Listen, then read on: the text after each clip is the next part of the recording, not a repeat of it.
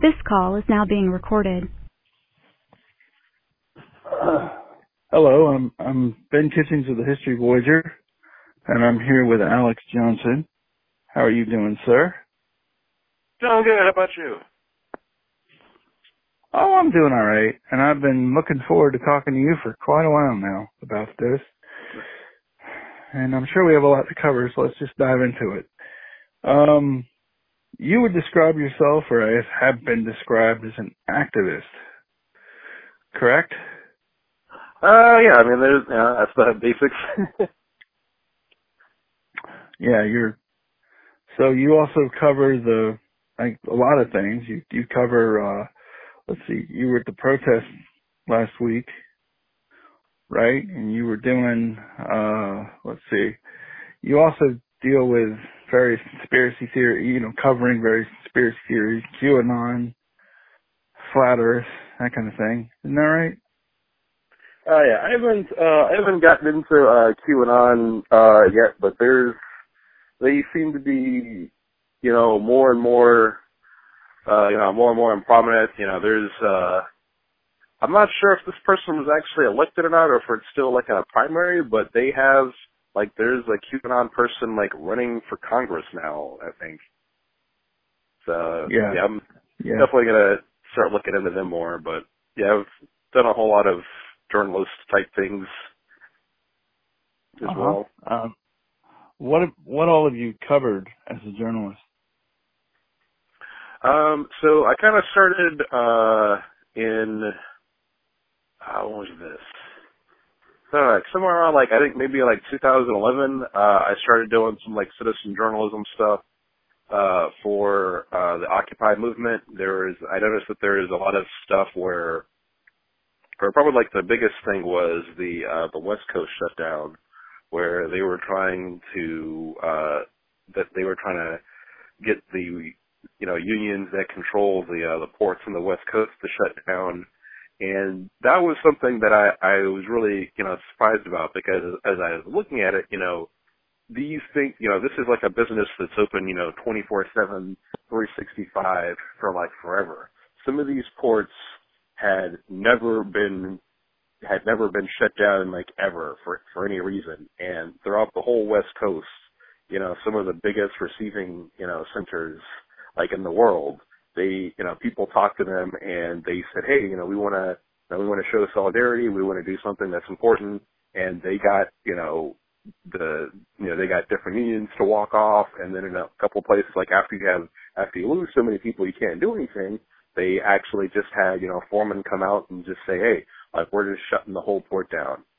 And some of these were places that had not had any sort of interruption for 20 years, 40 years you know, going all the way back to like World War II, and they had like a dozen of them closed, and there was no mention anywhere. But they, uh, in so before this happened, they said there's like a call like online that they wanted people to say, hey, you know, here's some, uh, here's people to be in contact with. We just want to have as many news outlets and people involved as possible. You know, so I signed up and, you know, I, I wrote some stuff and put it online, and that was kind of like the beginning of it for me. What was the, um, I guess, well, here's a thought. Can you compare and contrast the Occupy movement with, I guess, the, the Black Lives Matter protesting going on right oh, yeah. now?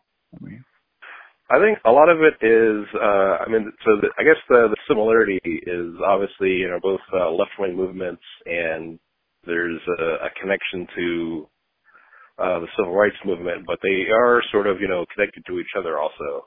So I guess like the, the initial thread is, uh, you know, King's last, uh, big protest, the Poor People's Campaign, where, so this is an idea that he actually got, uh, from Malcolm X, where in a speech he said that if poor people, he said that the, you know, that the real problem is that you have, uh, and I guess a lot of people always thought of him as saying this in sort of like a vague way, but he was, uh, he didn't articulate it in, in the in the original speech, but he was actually talking about like a, a very specific uh, event in the history of America, like in the year like uh, 1640. I think it's called Johnson's Revolt. There was actually an uprising that involved poor white people and uh, people, uh, you know, Africans that had just ended a period of indentured servitude, and there was a guy they got to get people together, and he says, "Hey, so you know, we're doing all this work, and you think that it's only affecting things locally, but actually, what's happening is this guy that owns this farm has a deal with the King of England, and he's getting all this money, and he's the you're not getting paid at all. You just got like a free ride over, which didn't cost this guy anything because he got that as part of this deal, and he's making all this money, and you're not getting anything and then at the end of this contract, you're just here. And you end up having to effectively give this guy money, you know, to, to continue living here.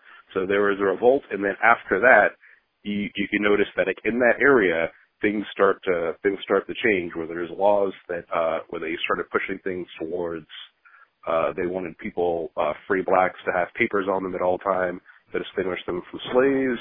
Then there was a law that came out the very next year in that area that said that they were uh, you could no longer have anyone of European birth in indentured servitude or slavery, and then that spread nationwide. And the effect of that was that they saw what happened if you have all the poor people just come together and attacking the upper class. So to stop that, they says, well, we can't just have indentured servitude and slavery and free people. We have to have this permanent underclass of slaves, and then we'll tell these other people so it's, it's basically what he's talking about is like the invention of racism to stop, you know, class solidarity. And that sort of, you know, the attempt to do this and the struggles against that just sort of rolls forward and forward over time. And, uh, King picked up this, the whole, the strategy of occupation, whereas, like I said, the speech, uh, uh, Malcolm X said that, you know, to, to roll things back, what needed to happen is that you, people needed to just go to DC and say, we're going to be here until there's change and we're just going to fill up all the space everywhere.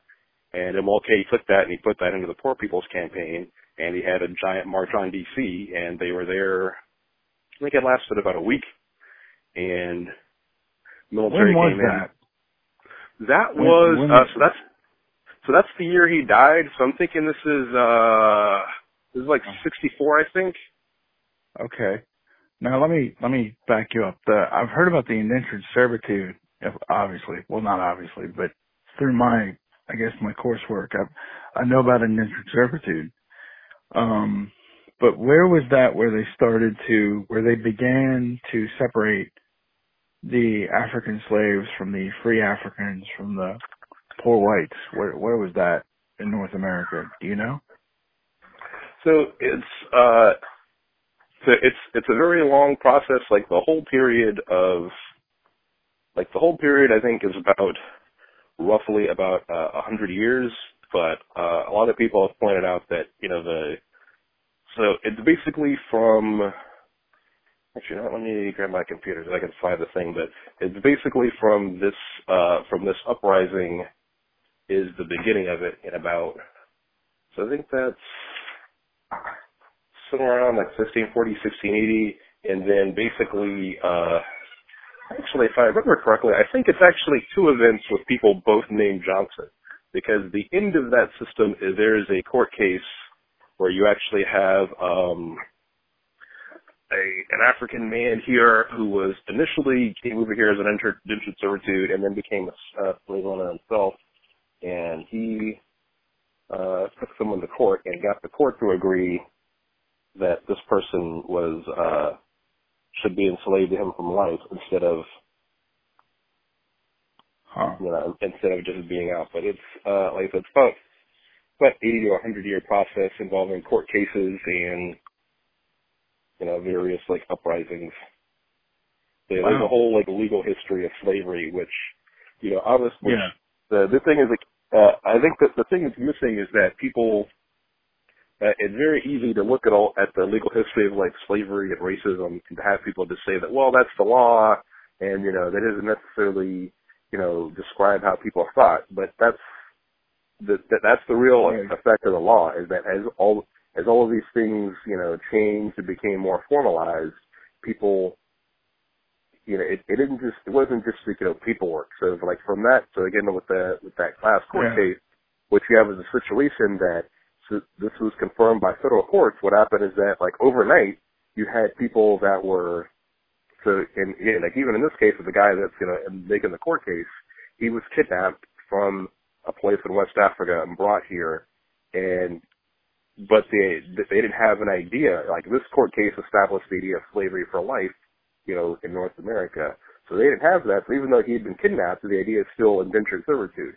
But after seven years, you know, he had learned the language and he had learned how to like read and write. So after the end of it, they basically just came up to him and was like, "All right, that's it," and he was like, "What?" Like, I there's, you know, but he didn't have any idea of how to, you know, how to get home. No one you know, no one around there even knew, like, they was like, oh, yeah, you're from Africa. They didn't know how to, you know, he spoke Arabic where he was from. Like, they had, there's no one to talk to. Like, he had no way to even start about how to get home, other than joining a slave, getting on a slave ship and just hoping that nothing bad would happen to him. So he decided to, to stay here. And after that, like, he was just able to walk off. But after that court case, overnight, everybody, everyone else that was here was in the same situation where the idea is that after seven years, they would just be, uh, theoretically, you could just walk off the plantation and go somewhere else or become a farmer. But after that court case, yeah. you didn't have that anymore. So that, and that, so that's where you have the, the whole idea of having to have like papers. And yeah. so overnight, that idea, it just, it doesn't so you had people, like I said, like in the revolt, you had a situation where you had black and white people who had both, who were indentured at the time, or had recently been indentured, and there was a thing where it's like, hey, you know, they said they're going to take care of people, but they're not really taking care of you. They're exploiting you. But then you have this court case that says now, on one side of this line, you have people that are going to be born into slavery and can't get out of it. And then on the other end of this line, you've got people that are in a bad situation, but theoretically you, it, it could always be, be better. You could jump onto a gold rush. You could invent something. You could run for office. You could write a book. And that's where you have this idea that, you know, as Howard Zinn said, or I think it's Howard Zinn where he says that the, uh, or actually that's not Howard Zinn, but the, basically the quote is that the, the socialism never took root in America because poor people were convinced that they were actually just temporarily embarrassed millionaires. Well, that yeah, um, and you actually hit on something that a buddy of mine actually and I last night were talking about or talking around. And that was, uh, we were talking about, he was seeing all these signs, right? All these signs all around town about, you know, if you catch COVID in here, you can't sue us kind of thing. and what we were saying was, you know, that'll work until it doesn't. Like that'll work until the right person catches COVID or whatever, you know. And my thought is, like my actual thought is there's one or two ways this whole COVID thing is going to go, right? You're either going to get, like we were saying, you're going to get somebody with the right amount of social media followers or whatever, and they're going to catch COVID and they're going to sue and things are going to change. Or you're normalizing COVID-19. you're just normalizing the idea that wear a mask, go out, try to do things. If you catch COVID, we're sorry. you know? Um, which brings me, um, so fundamentally this is a history podcast. So I like to ask two, I like to ask all my guests basically two questions. Uh, when did you become aware of COVID-19? Number one. And when did you become aware that it was going to be a big deal in America? I think, um, yeah, let's see. There was a thing, uh, so that was, I think that I basically became aware of it just, uh, like after it had already, or probably like right before uh, right before the it actually got here, there was a yeah, because it was uh actually I guess I could just like February ish. I feel like for me, like it was like I might have uh, I probably like saw something like on Facebook, you know, uh like in February, but I didn't really, you know, I, I didn't really think about it until March because I remember that I read something about it, uh, probably like it's like maybe like late February, and the first thing that I remember thinking about is that the you know like the official you know, biological name is uh, SARS-CoV-2. And I was looking at that and I was like, oh, well, this is just like a version of SARS. And like, I remember reading something, cause I remember thinking, you know, there's a whole lot of talk about, you know, SARS and bird flu and all this kind of stuff. And it was just like, well, like, w- whatever happened to this thing? And I remember looking at it a couple of years later. And basically, like, the answer was that it just mutated into uh, a weaker form, uh, weaker form of itself. And that was, you know, that, that was basically it. So I remember looking at that and I was like, oh, well, if this is SARS, like I'm sure it'll be like the the the, the same thing. Okay, so this is all right. First case in Georgia. So this is like March second. Yeah, so I definitely heard about it in like late February, and then I think when yeah, so it's pretty much like the first week of March is when I realized that it was going to be like a, a a big deal because there was there was something I feel like it was like a Wednesday where I came into work and everyone was talking about uh like I, I don't know what they were saying on the news. Uh you know, I don't I don't have a I don't have a TV, I don't watch like local news or anything. But everyone came in and they're like, Man, I can't find toilet paper anywhere. And I was like, Toilet paper, like what are you guys talking about? And they're like, Oh, it's the whole like coronavirus thing. I was like, This is a lung disease. Like, what are you guys talking about? Like, so, so like I just tuned that out, but then there was you know, it just like every day, every day after that, it just kind of, it just got bigger and bigger. So it went from people talking about not being able to find toilet paper on a Wednesday, and then like the next day, the conversation was, oh, you know, I think somebody, you know, it's, you know, we got this big airport here. It's only a matter of time before somebody gets it. And then I think like the day after that was, uh, it was, was like when they had like the first case. And then in between so I think there's only like a like a week in between like the first case. So we had the there was the was the it was like a guy it was like a man and his son bringing it into Hartsfield.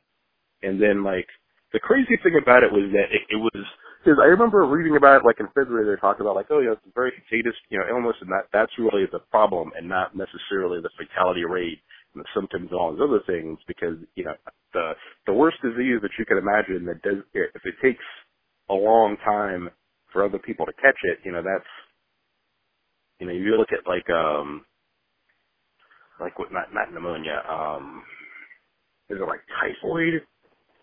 I like well, the, I mean, uh, let me think. Cholera. There's well, there's cholera. There's uh, hmm, let me think.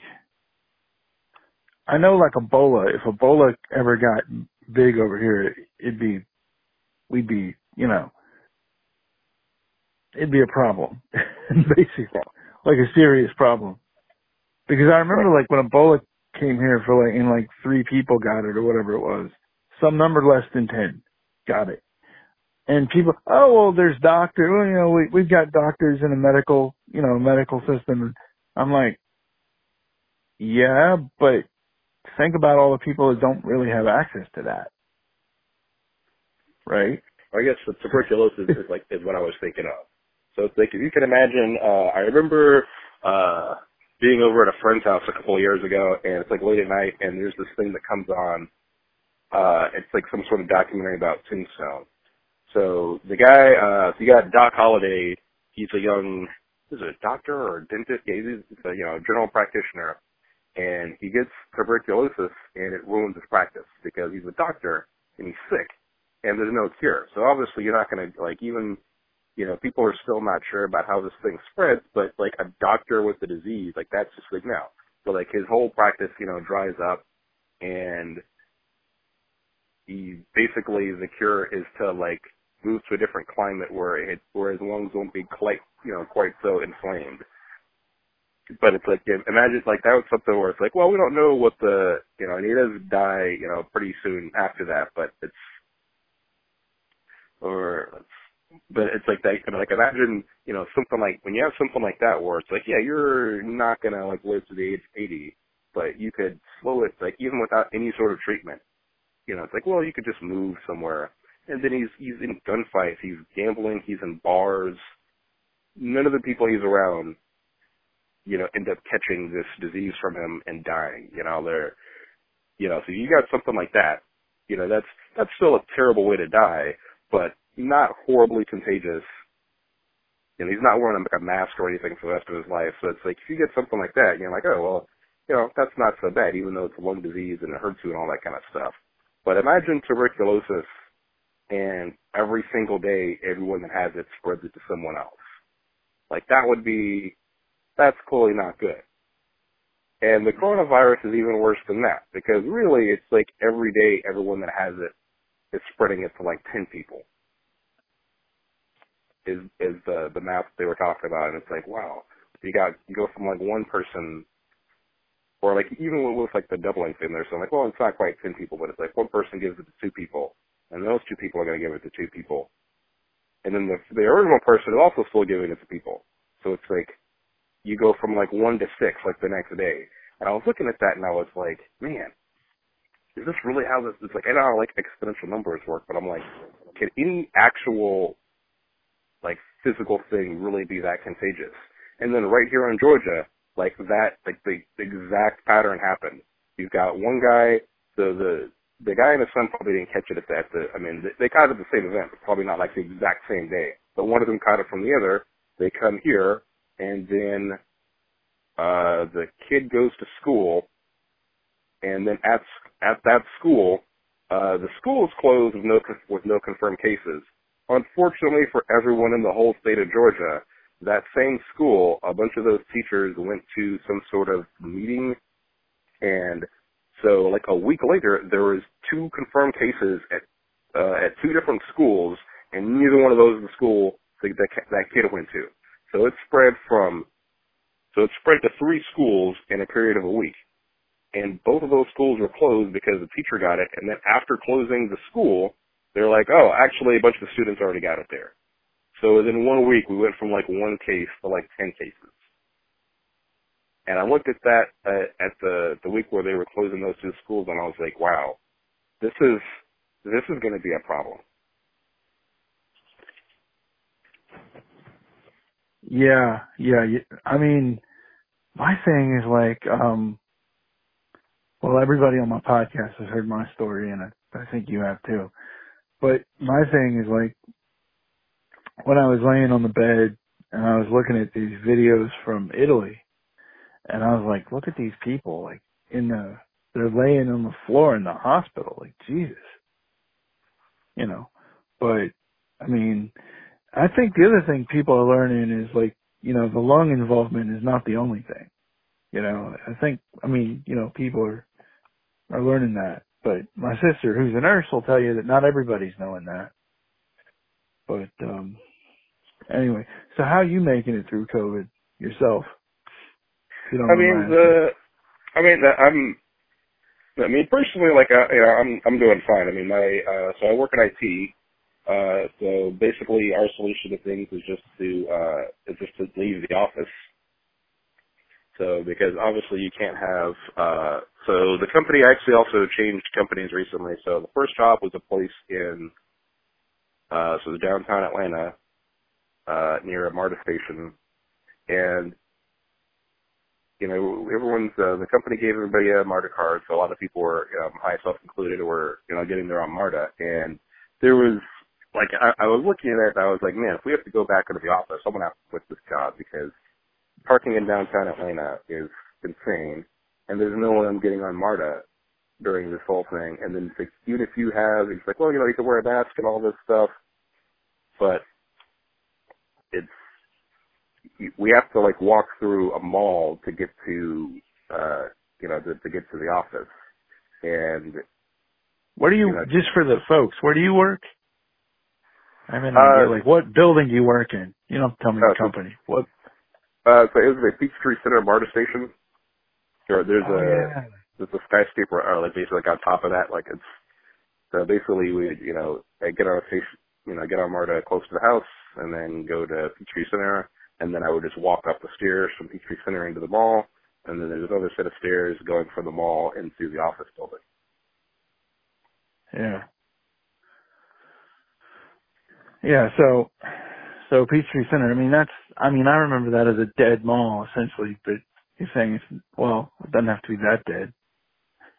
Um basically. Um. So um. So you're doing okay. Um. That's good to hear. Um. What do you think? Um. So essentially, what do you think the uh the changes from COVID is going to be? And I mean, Well, first of all, do you first of all do you think the government's going to be making the changes, or is it going to be people or businesses or what? I mean, the government is involved in certain things, but I think it's it's going to be you know eighty, ninety percent, you know, uh, ninety percent, you know, changes of, of people.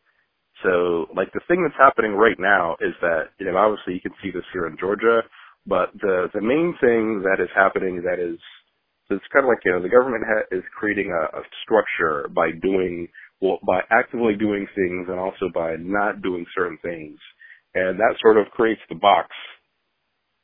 And then businesses are going to create like an outline and then the rest of it is going to come from people sort of reacting to you know to those two things. So sort of like the the box that we're in is that uh the Republican Party and the federal government in general has decided that they don't want businesses to have any sort of legal liability for exposing people uh, to the virus. So that's the so that is the major thing. So there's you know McConnell's trying to get this you know enshrined at the federal level, and we also have uh, some state laws that they're that they're working on right now. You know, doing the same thing. And so basically, what that means is that you're not going to have any sort of situation where someone the the goal is to basically avoid a situation where a business that shouldn't be open to begin with uh, is opened you know, and the, you know, we're already not really doing any state closures anymore. So Georgia, you know, we're now number one, even so we've got more cases per day than New York, which is insane because we're only we're like I mean, I know we're in the top 20 as far as uh, population, but this the just the fact that that is that big of a difference between here's what happens when you have the whole state closed for a long period of time, and then here's what happens when you never really close the state to begin with. But yeah, so the, the the initial thing is that if you you know if if you're not closing the state and you have businesses that really shouldn't be open to begin with, and then the signal that's being sent to businesses by having the state open is that well clearly the pandemic must be over. So you've got people that were never really convinced about wearing masks and social distancing and all that kind of stuff to begin with. And then on top of that, you have, you know, the businesses closed. Now the you know, they've had sort of problems and now they're back. So if that guy, you know, if you've got a nightclub that's open, or like, I guess like, yeah, like here's like an actual case. So bars were closed, uh, in, you know, so bars were closed in April, and then there's the phased reopening of the state, uh, in May. So then you have the thing happen, uh, you know, so definitely by June, you know, bars are open. So I know a guy that has a, a a job in Alpharetta, and he's there's a bar there where they were opened in June, and then somebody uh, tested positive, so they close. They wait a couple of weeks. Uh, everyone gets tested. Everyone else is okay, so everyone else goes back to work, and they're there for about two weeks. And then in July, uh, a, another person, another employee of the bar, uh, tests positive, so they have to close again. Then a couple of weeks. So then mid-July, you know, they're opening back up. Now, in like the Netherlands or whatever, someone that did that would be definitely exposed to like illegal. You know, you, you should be able to sue them because you the the business you either should have taken more precautions or really just shouldn't even have opened up. But if you can't sue anyone, then that means that nothing ever comes back. Nothing comes back on the business. So why would you? What? Why would you close anything? And why even pretend to have you know any sort of measures in place. And then the other thing that the federal government is doing, which uh, they just did uh, on Friday, is that there was a a regulation that basically forced everybody to send testing data directly to the CDC.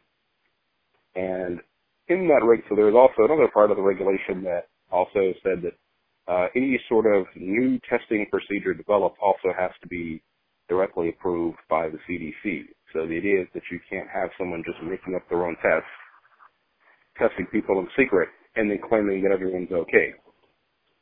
But now that has been uh, repealed, so you now have a situation where people can do that, where even if you can't avoid legal liability, what we now have is a situation where companies can create their own tests, test people secretly. You don't have to send it to any sort of government agency, and then even if you do get sued, you go to the court and you say, hey, uh, here's our test.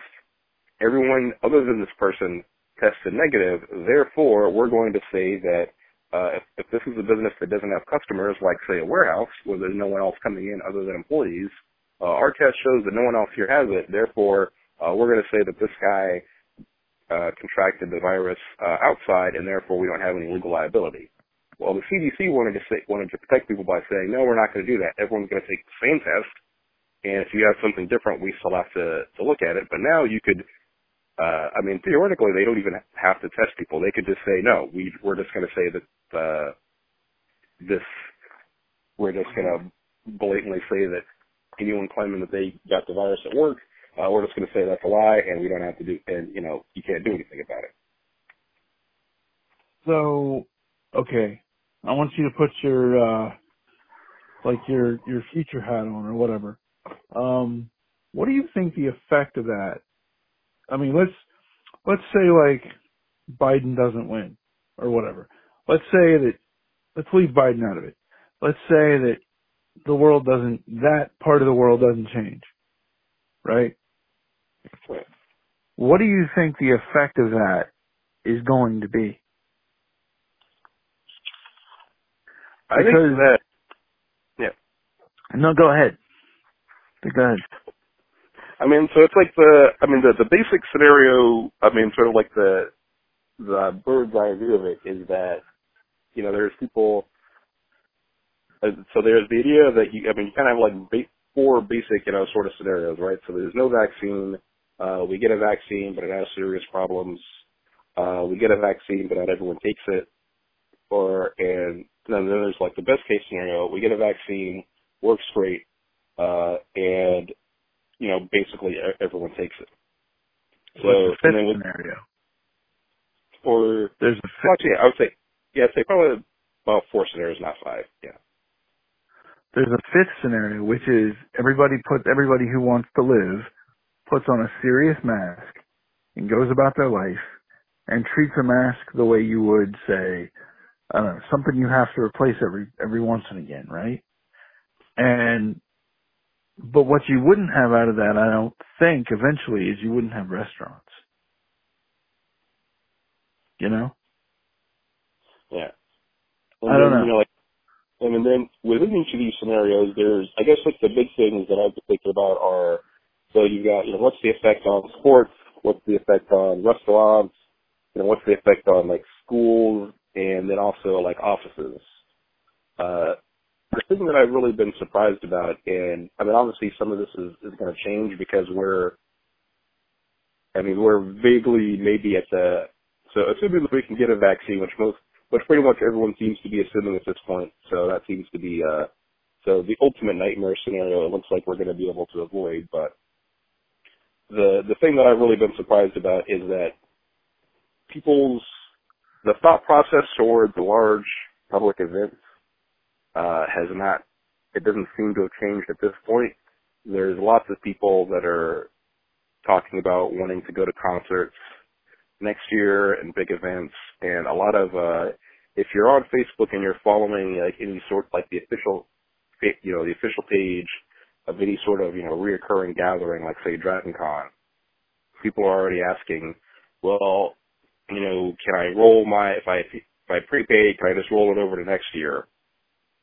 Uh, and then there's also things like even in July, uh, there's an event here in Atlanta called the Atlanta uh, Atlanta Comic Convention.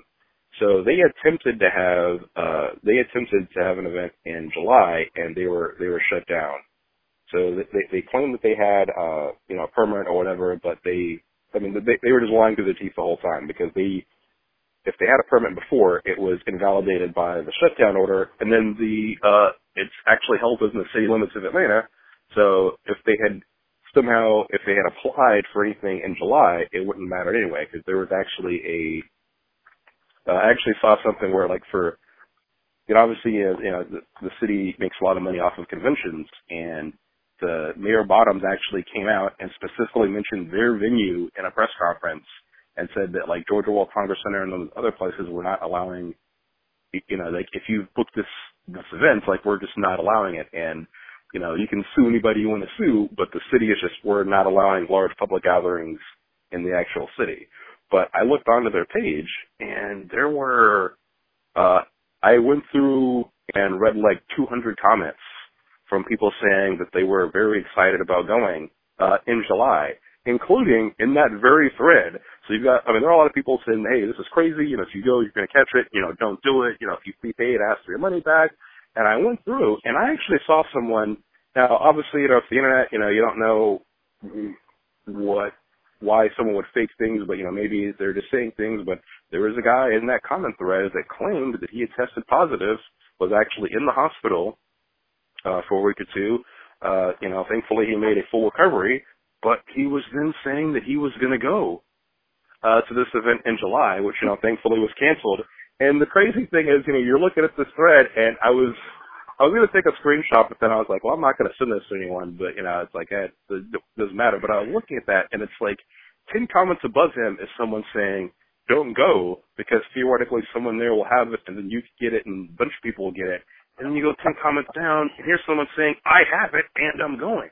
And I'm like, it's not even theoretical anymore. And then I went, I mean, that's why I read like 200 comments because I was like, surely somebody saw this comment, right?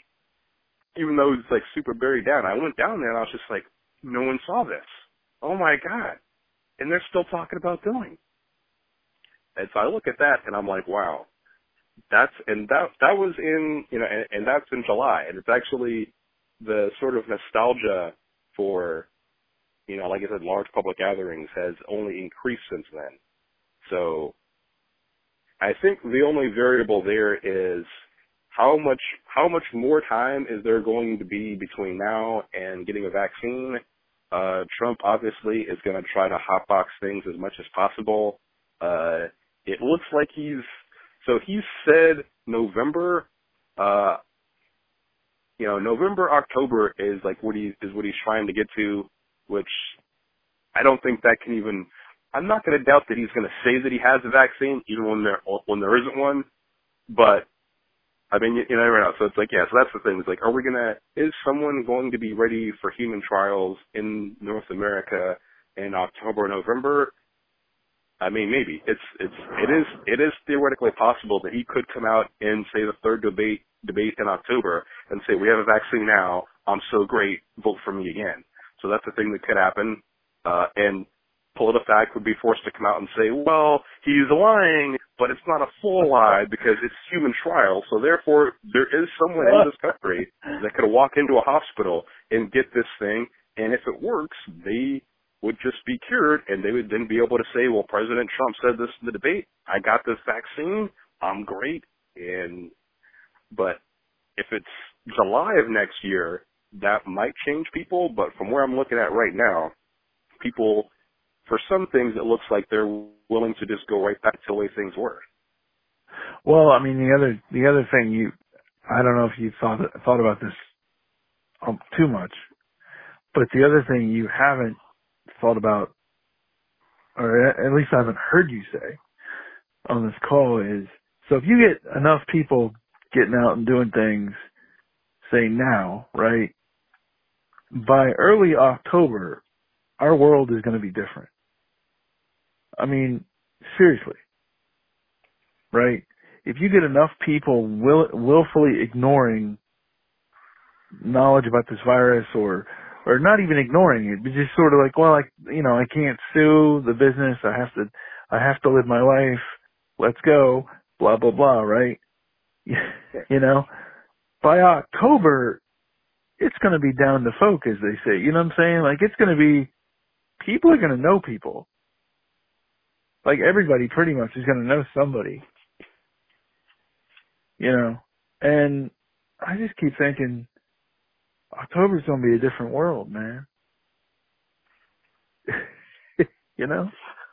I think so. It's like, yeah, I mean, there's obviously, you know, it's always hard to, you know, predict the future and predict psychology, but the thing that I am, uh, I mean, I guess like so the, the the thing, you know, and this is obviously, you know, obviously like you know about this, but like the the great thing about history is that when you're looking at something like this, if you didn't have anything to go on, it's really hard to just you know look into a crystal ball and have any like I mean anything could happen. I mean, there's if you look at uh so again, you know, just from you know from July to August, in June to August is not any great length of time by any stretch of the imagination. But if you look back, uh, there's an interview with Michael Moore where in June or July, uh, he was claiming that it was entirely possible that the Democratic Party might drop Biden as the nominee in response to certain things. And, you know, he was like, well, you know, maybe, you know, things could get worse and the virus is going to get worse and they're going to, you know, they might try to pull some shenanigans at the convention to see if they can find somebody that's going to be willing to you know, campaign in person and all this kind of stuff. And, you know, obviously like that, you know, hasn't happened. But, you know, if you look at it like the interviewer and, you know, he posted this on Facebook and like the comments and, you know, people are looking at this and it's like, oh, I don't know, maybe, you know, Michael Moore, you know, maybe he knows something. And, you know, like I said, like if you, if you don't have any sort of, you know, historical analogy to look at, you know, even, you know, something like that, you know, it seems like, oh, maybe it's possible. But the one thing that we can do is look at you know, like the, you know, pandemic in 1918.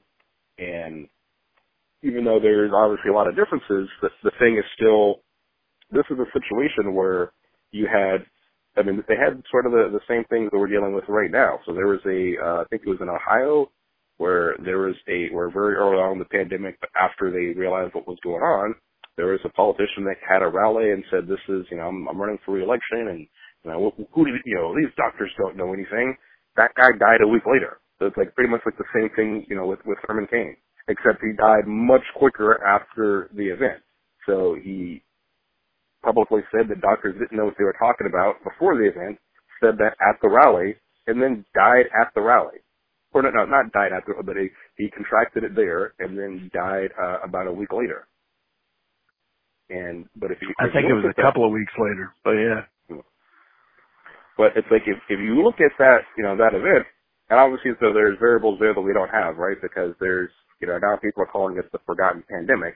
The people that lived through it, you know, didn't forget it. But as far as the national memory, you know, there's things like they had just come back from you know World War One, and you know, there's obviously a whole lot of things happen, you know, very, you know, very soon after that because, you know, for people that survived, you know, the quote, quote, you know, quote unquote Spanish flu, so just a couple of years later, you've got uh, you've got the rise. So for people in Spain that survived this, just a couple years later, you've got the rise of uh, of Franco.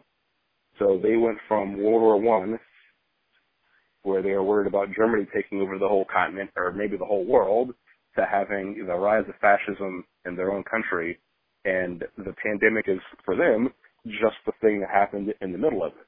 So when people are looking back and they're like, oh well, what did you know, if you're talking to your grandfather and you ask, well, what did your cousin die of? You know, you got to sit there and think about it. Did he die in the war? Did he just come home and was just too exhausted and just, you know, died of exhaustion? Is the thing that you're thinking of exhaustion the pandemic? Was he shot by, was he shot by a, a cop or someone in the military while protesting Franco? Did he die in the Spanish Civil War? I mean, or did your cousin actually make it all the way to World War II and just die in France trying to overthrow the Vichy regime.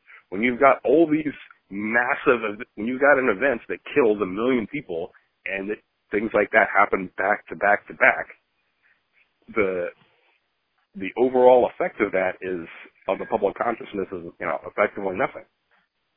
But obviously, since we don't have all of that now, we're just now we just have the pandemic, or just the pandemic and, you know, maybe, maybe the rise of fascism. We hope not, but, you know, like that, that, that's the thing. It's like we saw something like this, we saw something very similar, uh, to this within, within living memory. And the, like I said, like the overall effect of that is, you know, is effectively nothing, not exactly nothing, but they had, there were local elections there's midterm elections that year.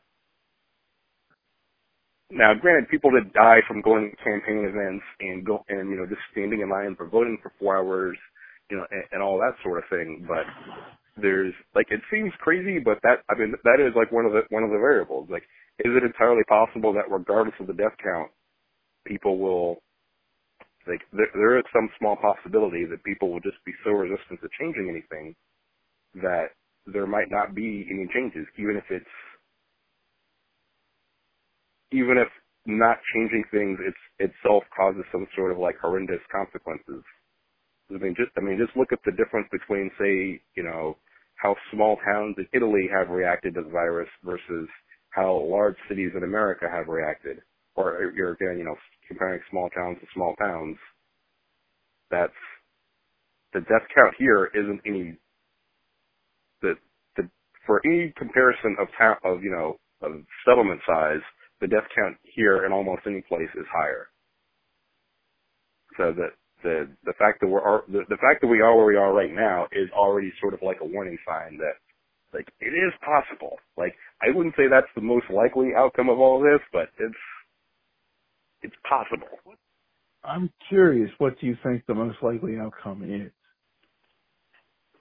I feel that um as far as like, you know, with the the virus and all the other like variables, uh the most likely thing that I feel like is from what we can see right now is that we we get a vaccine.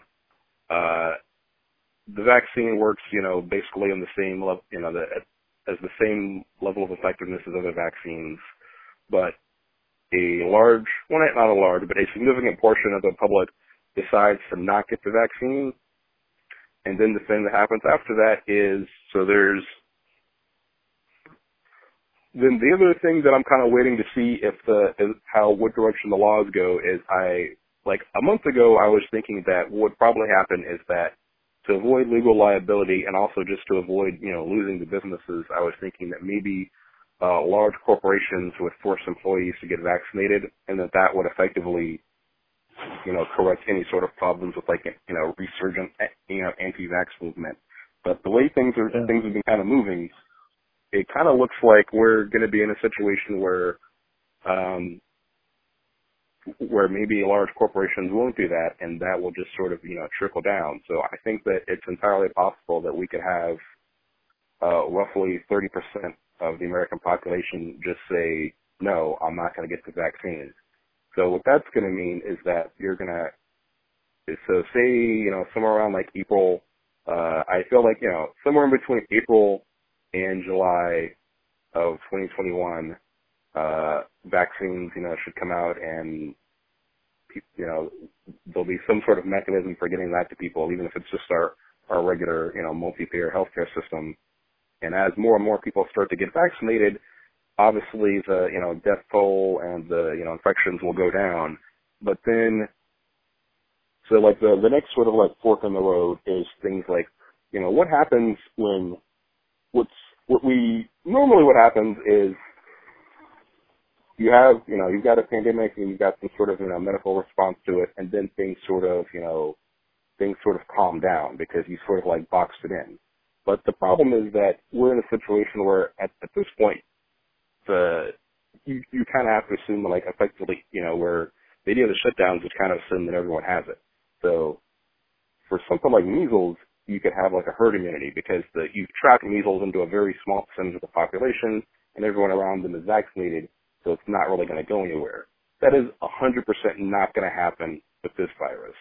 So when we get to the point where 70% of the population has the vaccine, a lot of people are going to say, well, that's good enough, and then maybe they're going to slide into an anti-vaxxer thing. But it's not going to, the, the anti-vax movement is not centered in one area or one region of the country.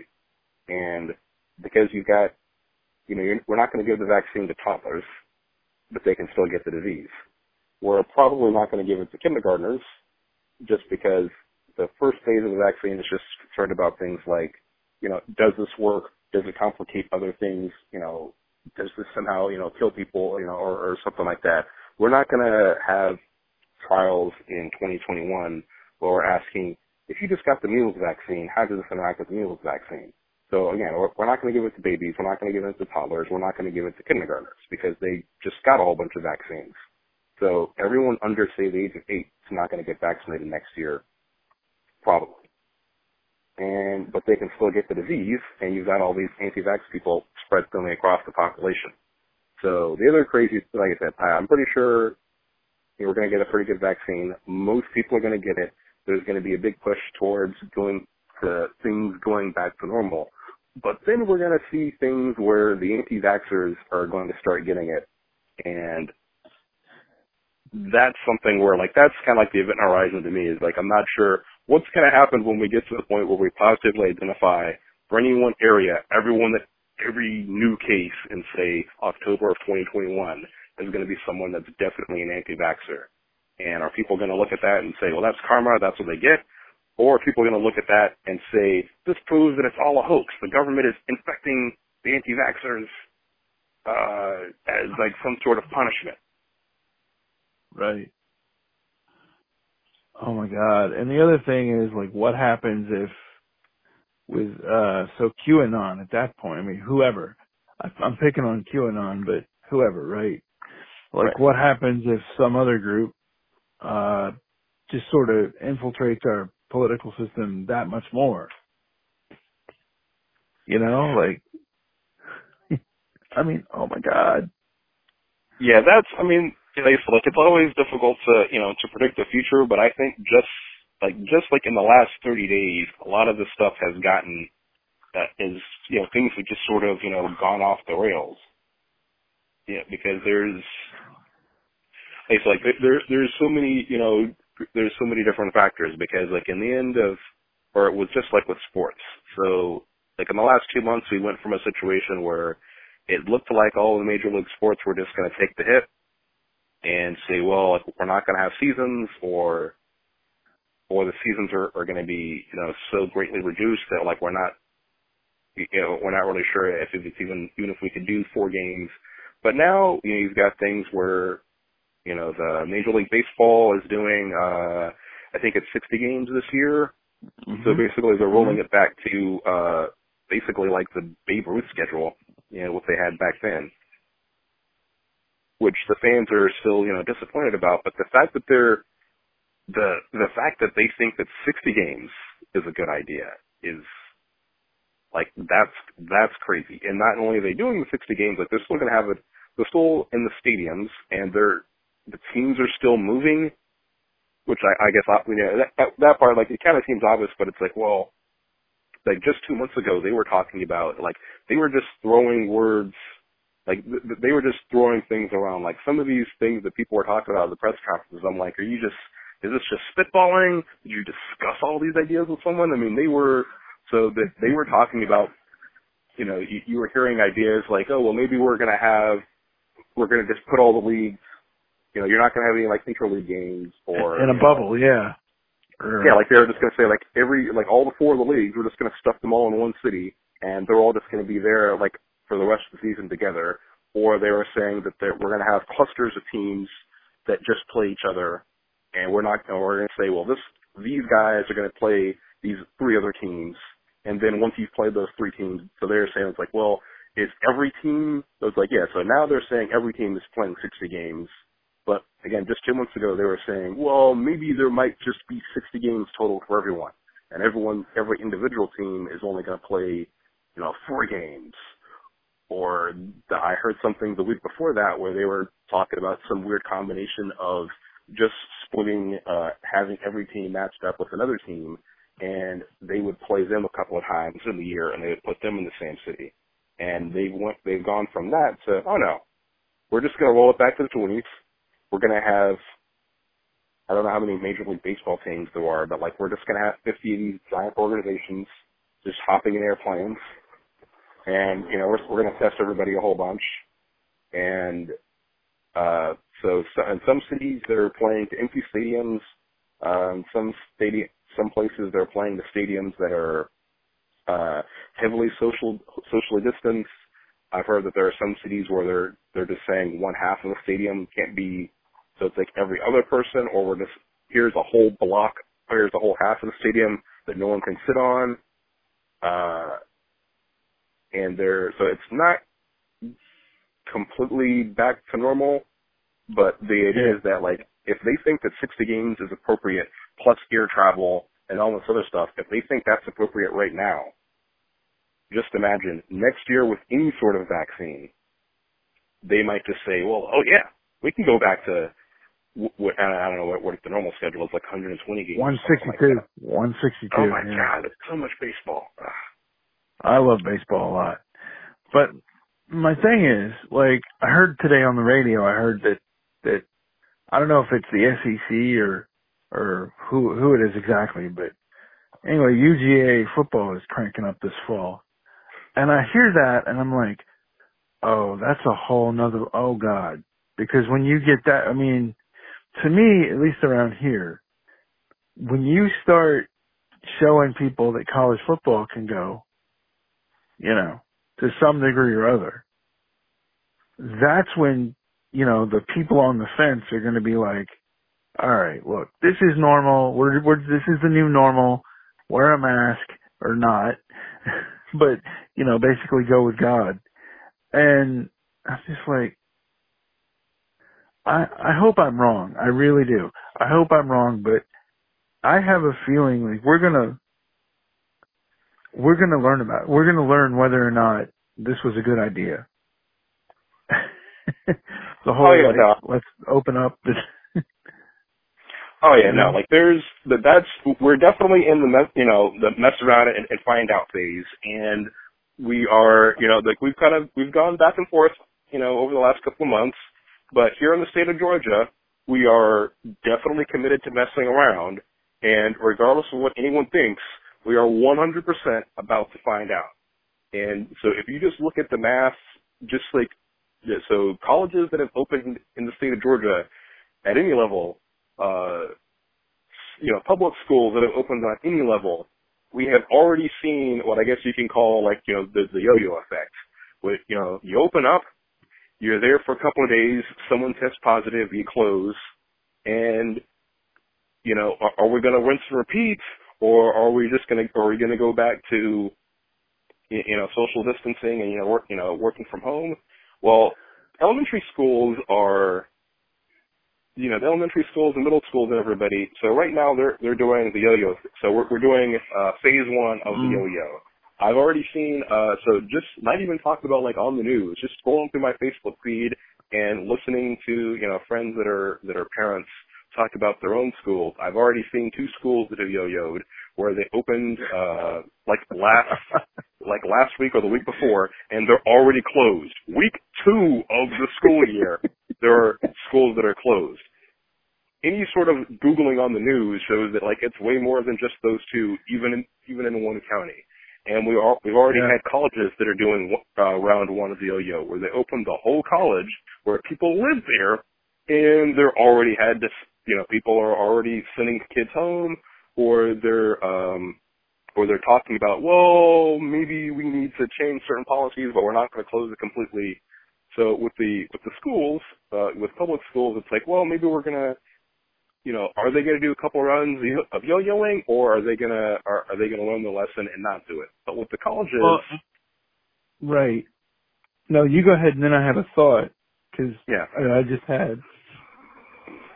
But I mean, the thing is, you know, with with, with baseball, at least people were saying that, like, well, you know, baseball is, you know, is kind of social distance already, right? The pitcher is nowhere near the, the batter and the catcher the catcher's already got a mask on. You know, you got umpire, he's got a mask on. Uh, you know, the only thing we're really worried about is, you know, interactions between, you know, someone running the bases and, and the different basemen, you know, and all that sort of thing.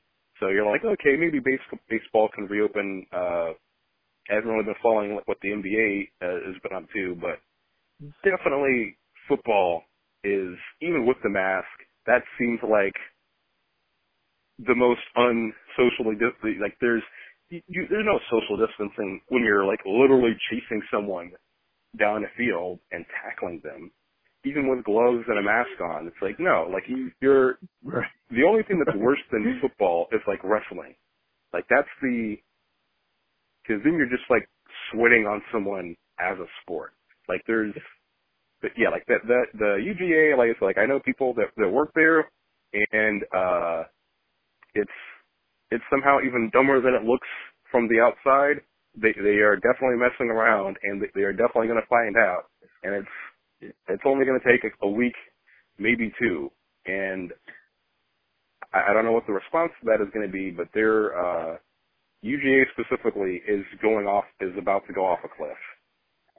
Well, the thing, okay, so the thing that I, this, honest to God, this thought just occurred to me because you, you used the yo-yo analogy, right?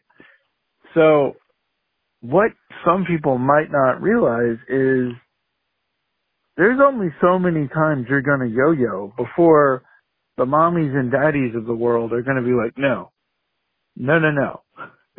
We're not doing this again. You know? Because I don't know about you, you know, I don't know about you, but what I've noticed is you can have somebody on hashtag Corona is a hoax and they're even printing up shirts and whatever else, not really, but you know what I'm saying. Yeah. And then their kid gets it, or their kid's friend gets it, or their wife's friend gets it, or whoever. And then they start reading, and then they start figuring out right? Well, think about it. You know what I'm saying? There's right. nothing in this world more valuable to people than their children. A lot for a lot of folks. You know. yeah. I mean, and like that's yeah, like and that's the thing where it's like I felt like at, at the beginning of this, you know, like in March and in April and all that kind of stuff, I looked at what's going on, and I I I really felt very sure that like oh yeah, like this whole you know because like the, the crazy thing about all this is that this type of situation, this is supposed to be the type of thing that that America is good at. The one of the the thing that separates America from you know, almost any other nation is that you can come up with the craziest idea you can think of to go, here's something that might be bad for people. And you'll find out that we have an entire government agency that just tries to fight this thing. So just like as a really weird example of that, um, the Dust Bowl. So here's a situation that in all of American history happened only once. A lot of nations, I mean, some people have had this happen a couple of times because of, you know, the climate and all that. Uh, some nations have never had anything like that. But FDR was really concerned that this, you know, somehow might turn out to be a recurring thing. And he asked uh, his team to, to look into it. And we so part of the whole thing of the New Deal is he, he got a report where he told economists, if you tell me how to stop this from happening again, I don't care if it's legal, I don't care if it's constitutional, you give me a solution, I'm going for it. One of the things he was told is that the Dust Bowl was part of the, the reason for the Depression. So he created, uh, so he looked at what was around and he added something, uh, and now it's the, uh, I'm not sure, I think they already existed, but it's the U.S. Geological Survey. And if you talk to anybody, so like at GSU, uh, you look at anybody that has a degree in geology, and almost all of them work for, uh, you know, work for USGS. And if you ask people like, well, what do you do with a degree in geology? Well, you go to you you go to work for USGS, and the entry level job is testing the soil. Basically, you're going to go out to Kansas. You're going to go to they're going to tell you to go to this guy's farm. You test his soil. You give him this report, and this tells him if he can keep doing what he's doing right now, or if he needs to change crops or just have fewer crops and you know and, and all that sort of thing. We so it's like you know there and you know there's a lot of uh it's turned out to be very good for a lot of other things, but again, we literally have an entire government agency that is really just there to stop this thing, to stop a theoretical event in the future that I mean, it's like some people might say, well, you know, the Dust Bowl is, you know, is a confluence of a lot of certain events. It's not something that is a natural result of having large scale farming. As far as anyone knows, that might, those factors might never come together ever again. But we have this massive national organization devoted to stopping it. So when you look at something, you know, like the coronavirus, it's like, oh man, this is great. We've got states that are subordinate to the federal government. We've got this three trillion dollar budget. We've got, you know, all sorts of manufacturing capabilities. We ought to be good, right? Uh, there is a, uh, there is a report that came out two years ago that actually rated America as number one in pandemic preparedness. Specifically this scenario right here. Number one. And now we're at a point where it's like, gee, are Nazis going to take over the federal government during the apocalypse?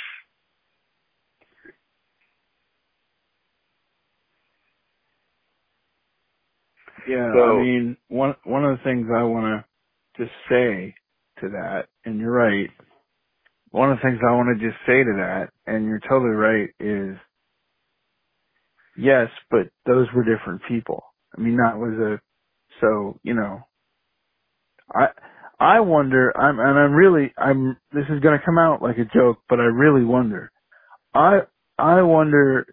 I don't know is that if if World War II happened again, or a type similar situation happened again, I don't know if we'd be willing to rise to the challenge, let alone able. Right, and one. that Yeah. So definitely for me, part of the uh, a big uh, effect on my thinking as far as you know the pandemic and everything is that, like I said, in March, April, I was very sure about what was going to happen, even you know not knowing you know the specifics about the virus, just because you know we're this is like I said, pandemic preparedness was something that on the numbers we were unambiguously like number one, you know, in that before all this started. You, you could have asked anyone. And what has happened over the last couple of months is that I've become more and more uh, uncertain about, I mean, just about everything. And there's so I've I've kind of moved away from thinking, well, this is definitely what's going to happen, or this is might going to happen, to just trying to figure out like where are the forks in the road where things could go, and then you know try not to think about like, well, this is you know when I see the fork, which which way are we going to go? Now I'm just looking at well, here are the forks, and then you know, like how are we just going to rise? But as far as the whole like thing about World War II, oh yeah, like there, there's no like oh, so, like obviously that's not something that's necessarily brewing on the horizon right now, but especially with with Trump in office, the idea that if something were to happen in Europe, if you had because I mean that's what it looked like from a foreign policy perspective, right? I mean, when you're when you're in when you're in high school and you're learning about World War II, a lot of textbooks do have the you know, the big map where they're showing you that literally every country on the planet, other than countries that were declared neutral, and even then, a lot of those countries still were involved in the war effort or actually got attacked and things like that. So when you look at what the actual states were, you know, as far as like who actually has independence and can control things, you know, Switzerland says that they're neutral, but they still have, there's still people that, you know, their cause of death is listed as World War II. They're still involved economically. There's, you know, still not, you know, still an attempt to invade. So if we had something that just looked like a war in Europe, is Trump going to get involved in that? No. No way. Like, but then I guess like the the really sad part is you know there's also the idea of the you know the that sort of mindset of everyone coming together, you know, and you know being involved with a common fight. Like, could we could we really have? I, I yeah that whole situation just seems like unthinkable right now as far as so right now we're fighting to get everyone to wear masks based on credible scientific evidence from you know doctors. Can you imagine like you um I mean there's so many of these like weird ration things, right? Where you had um I've seen posters where uh women were specifically asked to uh not wear uh to not to not buy nylon stockings and also being asked to donate uh used uh stockings to the war effort. I've seen things where uh there was also um I know it's related to aviation somehow. I, I forget like the specifics of it, but uh, there was a local thing where uh, the Air Force came out and asked they had uh, ads that they ran in a certain area, and they were asking for, or it might have been like a nationwide thing. The the the story I was reading was from someone's perspective, so they didn't know. I guess they're not aware of whether it was a national campaign, but there was a thing where the Air Force said, or like the you know the Army Air Corps at the time, they asked uh, they said that like, well, we can't tell you the specifics of it, but there was a there's a thing that we're designing for a plane, and what we need right now is a strand of human hair. So if you're a woman that has more, you know, if your if your hair is more than like 24 inches, and you've never used any sort of chemicals on your hair, and they gave a specific list of like, if you're if you wash your hair with this, that counts, and you can't you can't do any of it. So it's like if you if you've never put any of these products on your hair, and you're willing to donate your hair to science, we want you. And there was a woman that came forward and she says, I've only washed my hair with water and they took a sample of her hair. There was a test, came back, and it's like, oh yeah, this is great. She cut off all of her hair and gave it to the war effort. And she found out later that they only needed like one strand, but they weren't sure at the time, so she cut all of her hair off. Didn't give it to a cancer patient, didn't give it to like a kid that needed it. This was, she was only told the Army Air Corps needed it for something that would help the war effort. She cut all of her hair off on the vague idea that it would help the war effort somehow. That's and just, it's astonishing when you put it all together, you know, that I don't think we do that now right, as, And I as a like- country. right, and like again, in that specific case, she was eventually able. um There was something that came out where uh someone was mentioning the part or whatever. So she she did happen to find out like 20 years later what they used her hair for. But that was like, I mean, imagine like she could have just not read that particular. It wasn't on the front page. She could have just not read the whole paper that day and would never have found out, and she would have been totally okay. And like so, and there's there's hundreds of, of stories like I mean, or even like not even looking at the at the specifics, right? Just looking at the overall view of America, the whole concept of victory gardens, reducing The- your the whole- Yeah, the whole concept of so during the Spanish flu, like with my podcast during the Spanish flu, one thing that kept people alive, literally kept people alive during the Spanish flu, was people would, um, you know, they would go to somebody's farm, basically. And I guess you kind of see that now with like there's people moving back back home, so to say, from the city. Yeah. But that's not the same type deal because even if you live in the suburbs, you're still, you know, you- you're still going to the store or having somebody go to the store for you. Right. Right. I mean, I don't know. Um, huh. Well, you, we've been going at it for probably an hour and some change right now. Um, I'd love to have you back on the podcast at some point because, you know, we have a whole lot of things we cover. Um, I didn't even ask you about last week. um, Jesus. Um, I really want, um, hmm. Would you be okay to come back on the podcast? Cause I don't, I don't feel like having a podcast longer than an hour. an hour and a half. All right. Um, next time you're on the podcast, I, I do want to talk specifically about the flat Earth folks and all that, and also your your what you're covering the activism because I think some of my listeners would just re- I would love to hear it. I think some of my listeners would like to hear it too. At least I hope. But uh, is there anything you'd like to say to one of the biggest independent podcasts in the world? Um. Well, I guess there's. Yeah, I can't think of anything. Uh, like specifically, I think the uh, the thing we mentioned at, at the beginning. Uh, I was just trying to look, look it up. Uh, so the case I was thinking of was uh, in was uh, Anthony Johnson, uh, and then the the revolt was uh, Bacon's rebellion. And Uh, this, so okay. So just to refresh from the Stone Ages of an hour and 20 minutes ago, this was the, the rebellion with the poor whites and the free blacks sort of revolted against the planter class. right. Okay. All right. Um, that, yeah.